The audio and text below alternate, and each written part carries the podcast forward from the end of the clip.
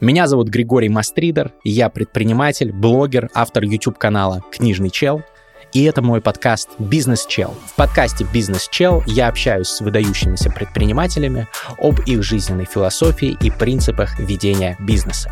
Вот несколько отрывков из записанных выпусков для того, чтобы вы почувствовали, как это слушать «Бизнес Чел».